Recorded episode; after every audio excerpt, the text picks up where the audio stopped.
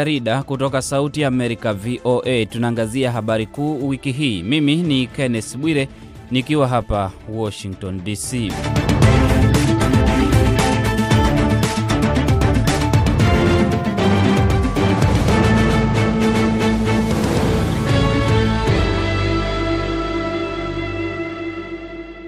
Wiki hii viongozi kutoka baadhi ya nchi za Afrika wamekutana na rais wa Russia Vladimir Putin.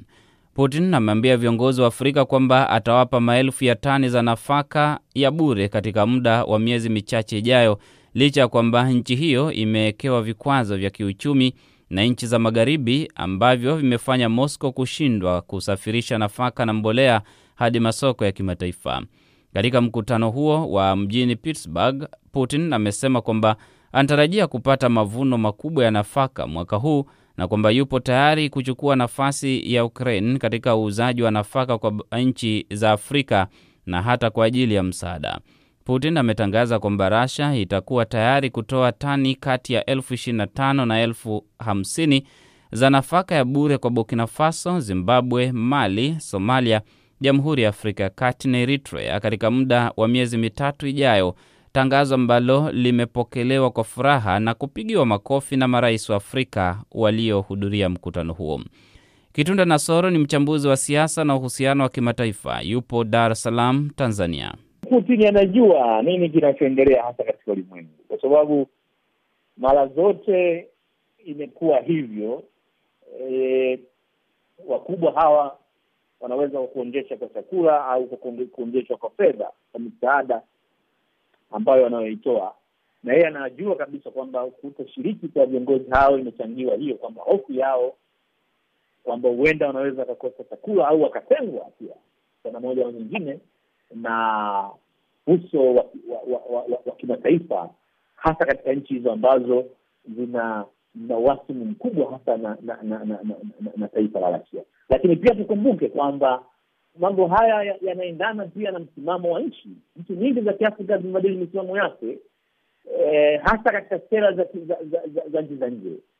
Zamani nchi za Afrika nyingi zilikuwa sera za ukombozi, siasa za ukombozi, hasa za nchi za nje, lakini sasa hivi tunazungumzia diplomasia ya uchumi ambayo nadhani imetu imetufufisha sana na imetupoteza sana mwelekeo kama bara la Afrika katika kusimamia rafiki yupi tunapaswa kushirikiana naye na kwa mtizamo upi na kwa misingi ipi hasa rafiki huyo tunaweza tukashirikiana naye. Nadhani hii ndio kinachotokea hasa sasa, ambao sasa nchi za Afrika nyingi zimekuwa zikikatapata kutafuta upande na hasa wanakutafuta upande upi ambao unaweza uka, ukawa uka, ukawa si kuwasaidia tu, lakini je, hawa wanatusaidia wanatenda haki katika ulimwengu?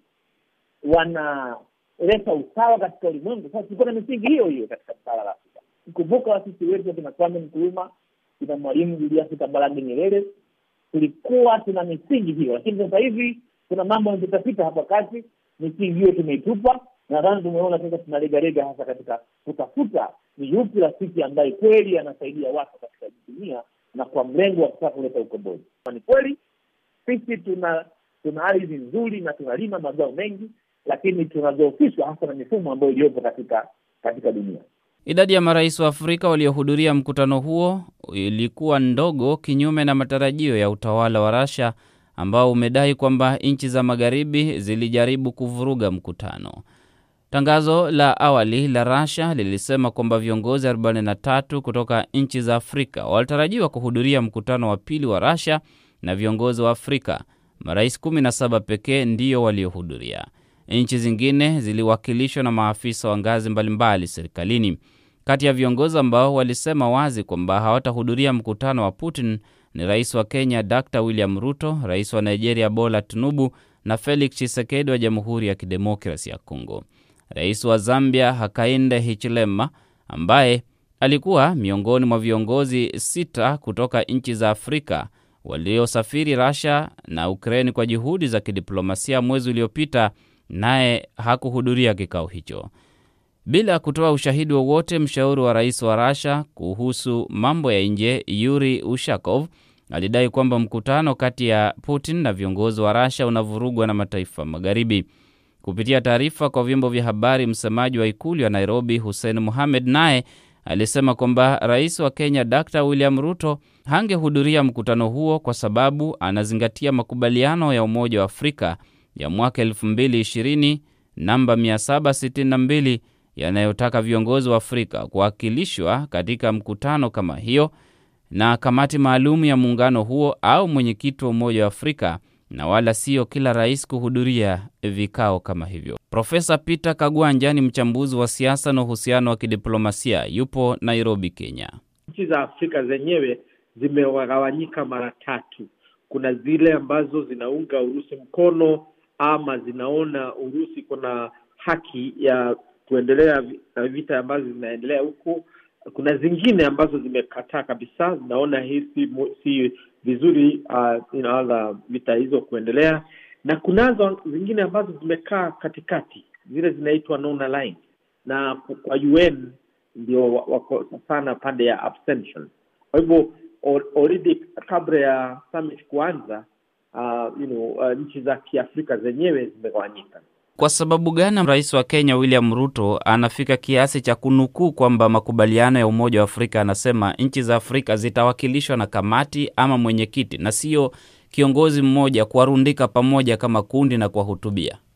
Urusi yenyewe ingetaka nchi za kuketi na nchi za Afrika wazungumze uh, juu ya uhusiano wao na nchi zote za Afrika.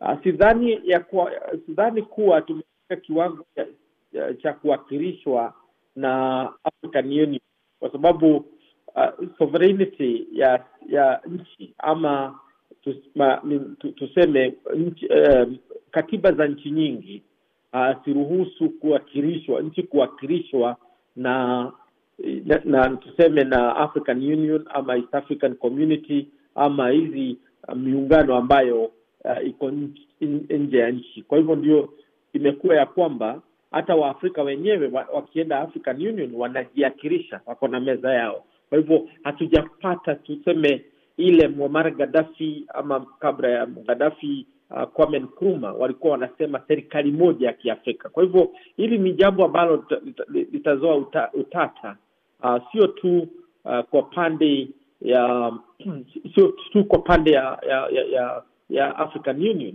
uh, ama Urusi, lakini pia kwa miungano yoyote kama ile inakuja ya ina inaitwa BRICS ya upande wa BRICS uh, itakuwa pia G20 ina, inaonekana kutakuwa na muda wa kusema huko uh, United Nations pia tuwakilishwa na Afrika. Uh, kawaida African Union na mbinu zingine za Kiafrika huenda kuwakilisha Afrika zile mbinu za katikati, lakini nchi za Kiafrika zenyewe zile zinaalikwa kama ni G7 ama G20 ama miungano mingine ulimwenguni, inakuwa ni kwamba zinaakirishwa zinaakilishwa kibinafsi. Ahadi ya Rasha kwamba ataimarisha biashara yake na Afrika kwa kiasi cha dola bilioni 44 haijatimia na badala yake imepungua hadi dola bilioni 14 pekee, na asilimia 70 ya biashara kati ya Rasha na Afrika ni katika nchi nne pekee za Algeria, Misri, Moroko na Afrika Kusini. Amini Mwidau ni mchambuzi wa siasa za kimataifa, yupo Canada. Uwekezaji wa wa Russia katika Afrika ni chini ya asilimia moja, yani 1% ya kile kinachokwenda katika Afrika, na hakuna ukiangalia katika masuala ya ile humanitarian aid ama misaada ya ya ya, ya, ya kibinadamu hakuna kabisa. Kwa hiyo na kama ulivyozungumzia kuhusu habari ya biashara baina ya Russia na na Afrika nzima ni karibuni yazunguka hapo katika bilioni kumi na kumi na nane. Sasa ukiangalia wao ukiwafananisha na wapinzani wao wakubwa katika anga za kimataifa, Marekani ambao biashara zao ni karibuni bilioni arobaini na tano ama ama hamsini kwa mwaka, uh, lazima kutakuwa na changamoto fulani ama kutakuwa na masuala ambayo yataibuka na pengine wa viongozi wa Afrika waweza wakayazungumzia haya, kwa sababu tayari ni, ni swala ambalo kwamba Russia waliahidi kwamba litaongezeka katika tangu kutoka 2019 kuendelea mbele, lakini haijaonekana kuwa na mabadiliko ya aina yoyote. Unasikiliza jarida kutoka Sauti ya Amerika, VOM. Jeshi la Niger lilitangaza kutekeleza mapinduzi ya kumwondoa madarakani Rais Mohamed Bazoum. Mapinduzi yalianzishwa na walinzi wa rais kabla ya makamanda wa jeshi kujitokeza na kuunga mkono mapinduzi hayo, wakisema kwamba lengo lao ni kuhakikisha kwamba kuna utulivu nchini humo. Katika hotuba kwa taifa kupitia televisheni, makamanda wa jeshi walisema kwamba Bazoum alikuwa amepokonywa madaraka yote na taasisi zote za serikali kupigwa marufuku kufanya kazi kwa kuzingatia mfumo wa kawaida. Mapinduzi hayo ni ya saba katika nchi hiyo ya Afrika Magharibi tangu mwaka elfu mbili ishirini. Niger imeshuhudia mapinduzi ya kila mara tangu ilipopata uhuru kutoka kwa Ufaransa mwaka 1960. Bazoum aliingia madarakani mwaka 2021 katika mabadiliko pekee ya madaraka kwa njia ya demokrasia nchini humo. Eneo zima la Sahel linakabiliwa na matatizo ya kiusalama hasa nchini Mali, Burkina Faso, Chad na Mauritania. Sehemu kubwa ya Sahel imekuwa ikikabiliana na mashambulizi ya makundi ya wapiganaji wa Kiislamu na Niger imekuwa ikipokea msaada kutoka kwa Marekani na Ufaransa kukabiliana na changamoto za kiusalama. Mapinduzi ya utawala yametokea kila mara katika nchi za Sahel. Hivi karibuni katika nchi jirani wa Niger ambao ni Mali na Burkina Faso.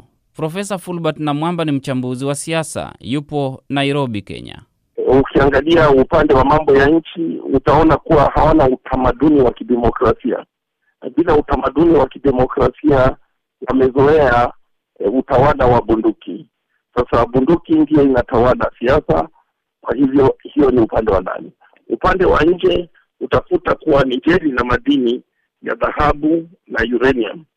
Ikiwa vile basi, kuna nchi za nje ambazo zinategemea uranium ya kutoka Niger kwa hivyo mkono wa nje nao uko ndani. Kwa hivyo washikanisha kuchoto, mkono wa wa udhaifu wa demokrasia ni chini, ukishikanisha pamoja na mkono wa kulia ambao ni maingilio ya kutoka kwa nchi za nje, ukishikanisha pamoja, ndio tunayaona Niger. Hao unaotaja kama nchi za nje wanaweza kuwa ni akina nani, tukitilia maanani namna Sahel ilivyo, kwa sababu nchi zote za Saheli sasa, ukitazama kutoka ukitazama ramani ya Afrika kutoka mashariki hadi magharibi mwa Sahel ni kama yote sasa ni mapinduzi juu ya mapinduzi ya kijeshi. Upande wa kaskazini kuna wanamgambo wa itikadi kali za Kiislamu ambao wengi wanatoka Libya pengine au Algeria na vikundi ambavyo viko karibu na Al-Qaida au vikundi kama hivyo. Upande wa Uropa kuna Ufaransa ambayo inategemea uranium ya kutoka Niger. Upande wa Marekani iko pamoja na Ufaransa, kwa hivyo ikiangalia hiyo uranium inaiangalia kama ndiyo kitu naweza kusema kuna kipambele au strategic interest, kile kinaitwa Kiingereza strategic interest, kuwa wanaona usalama wa Ufaransa ni usalama wa Marekani. Kwa hivyo kuna karibu makundi manne. Halafu ikumbukwe hapo karibu, ukienda Mali kuna kikundi cha wana uh, kutoka Urusi. Kwa hiyo kuna vikundi kama vitano vya kutoka nje na siasa za kutoka nje na uhusiano um, wa kutoka nje ambazo zinaingilia mambo ya udhabiti wa Niger. Ukiangalia majirani wa Niger kama Mali, Burkina Faso, eh, Chad, Mauritania, baadhi ya hizi nchi uh, zimekuwa na msaada, zimekuwa zikipata msaada mkubwa kutoka Ufaransa wa kijeshi, lakini hata Wafaransa imefika wakati wamelazimika kuondoka. Wanaondoka wakati hizi nchi zenyewe hazina uwezo wa kulinda usalama wake wa ndani, kwa sababu hayo makundi yaliyoyataja yanaonekana kushinda nguvu miundo msingi ya usalama wa ndani. Wanapoondoka Wafaransa na wanajeshi wa Umoja wa Mataifa ambao wamekuja kuwasaidia hizi nchi za Sahel zinaweza zikajilinda, ama sasa ndio itakuwa tisho kwamba huenda ikatoka Sahel ikaingia nchi jirani na kupanuka kuelekea kaskazini mwa Afrika na hata kushuka upande huu mwingine. Nchi ni lazima ijidhibiti na iwe na majeshi ya kutosha. Kwa hivyo hawa hawajawahi kuyajenga majeshi yao kufikia mahali ambapo au kiwango ambacho yanaweza kujishikilia yenyewe wanategemea usaidizi kutoka walikuwa wanategemea usaidizi kutoka Ufaransa. Hawa wanamgambo wa Kiislamu nao wamekuwa wakizidi kupata nguvu sehemu za kaskazini, wakati ambao wako kaskazini na wanayaweza majeshi ya Mali ya Niger kukabiliana na haya makundi imekuwa ni kidogo. Ufaransa wanasema wanatoka, lakini nafikiri watarudi, sababu wanategemea yale madini. Kwa hivyo sifikiri ni kwa tu saa hii wananchi wenyewe wanaamini kuwa wakileta wanamgambo wa kutoka Urusi ndio wataweza kukabiliana na hayo makundi ya kaskazini. Ni kushukuru Profesa Fulbert na Mwamba. Asante sana. Unasikiliza jarida kutoka Sauti ya Amerika, VOA. Marekani imetahadharisha utawala wa Israel dhidi ya kutekeleza mswada unaolenga kupunguza nguvu za mahakama kutathmini utendakazi wa serikali, ikitaja kupitishwa kwa mswada huo kuwa bahati mbaya. Mswada uliopitishwa Jumatatu wiki hii unapokonya idara ya mahakama mamlaka ya kutathmini maamuzi ya serikali. Maelfu ya waandamanaji walijitokeza katika mji wa Jerusalem na miji mingine ya Tel Aviv na Haifa. Polisi walitumia maji yenye harufu mbaya kuwatawanya waandamanaji. Muungano mkubwa wa wafanyakazi nchini Israel ulitangaza mgomo. Netanyahu alikutana na mkuu wa majeshi aliyempa taarifa kuhusu wanajeshi wa akiba na marubani wa ndege za kijeshi ambao walitishia kugoma.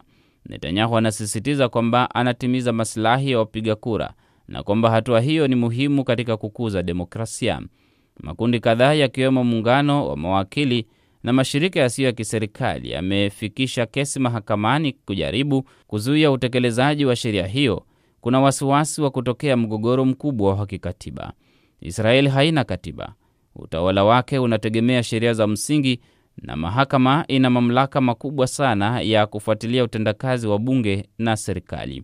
Waziri Mkuu Benjamin Netanyahu na wafuasi wake wanadai kwamba mahakama imekuwa ikitumika kuvuruga utendakazi wa serikali. Ukusanyaji wa maoni unaonyesha kwamba asilimia 72 ya Waisraeli wanapinga sheria iliyopitishwa na bunge. Profesa David Monda ni mhadhiri wa siasa na uhusiano wa kimataifa, yupo New York hapa Marekani. Kitakachofuatia ni kizungumkuti mgumu, maanake ile sehemu ya sheria ilipitishwa imeleta hali ya sintofahamu, vuta ni kuvute.